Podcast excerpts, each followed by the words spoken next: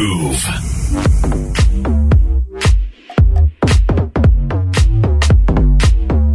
Now, I just talked about turkeys and their very bizarre ability to reproduce without having to interact mhm, with the male species. Yes, female turkeys can actually reproduce without having sex with the males.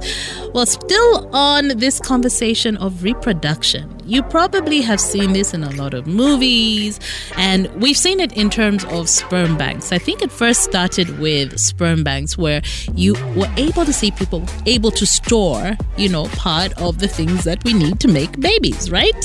So, sperm banks were very popular and are still very popular in some parts of the world. And then I think the women were like, hey, what about us? And the ability to freeze eggs became a reality. I've seen very many young people talk about it quite casually like, I'm not going to have babies, I'll have them later, I'm just going to freeze my eggs. I don't think they realize exactly how expensive it actually is. And until recently, you were able to freeze your eggs for up to 10 years, either your egg, sperm, or an embryo.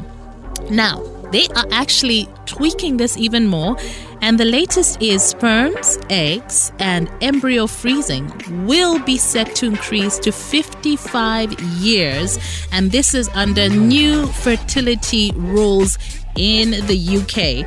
The Health Secretary announced that the change will remove the pressure of the ticking clock in the back of people's minds. So for many women, they'll be like, okay, at 30, I'm going to freeze my eggs. But as they're getting towards 40, they're like, oh my God, oh my God, oh my God, my, I have to use them now. I have to have a baby now. You can actually freeze your eggs for up to 55 years. So do the math you're 30 years old and 50 years later you want to have a baby, turns out those eggs will be just fine and you can actually use them. Or you can even pass them on to your family or your children who are unable to have babies of their own. Wouldn't that be so bizarre? Imagine your daughter gives birth to essentially her sister because her mom was able to freeze her eggs for 55 years. I know it sounds crazy, but again, that is the world we are living in.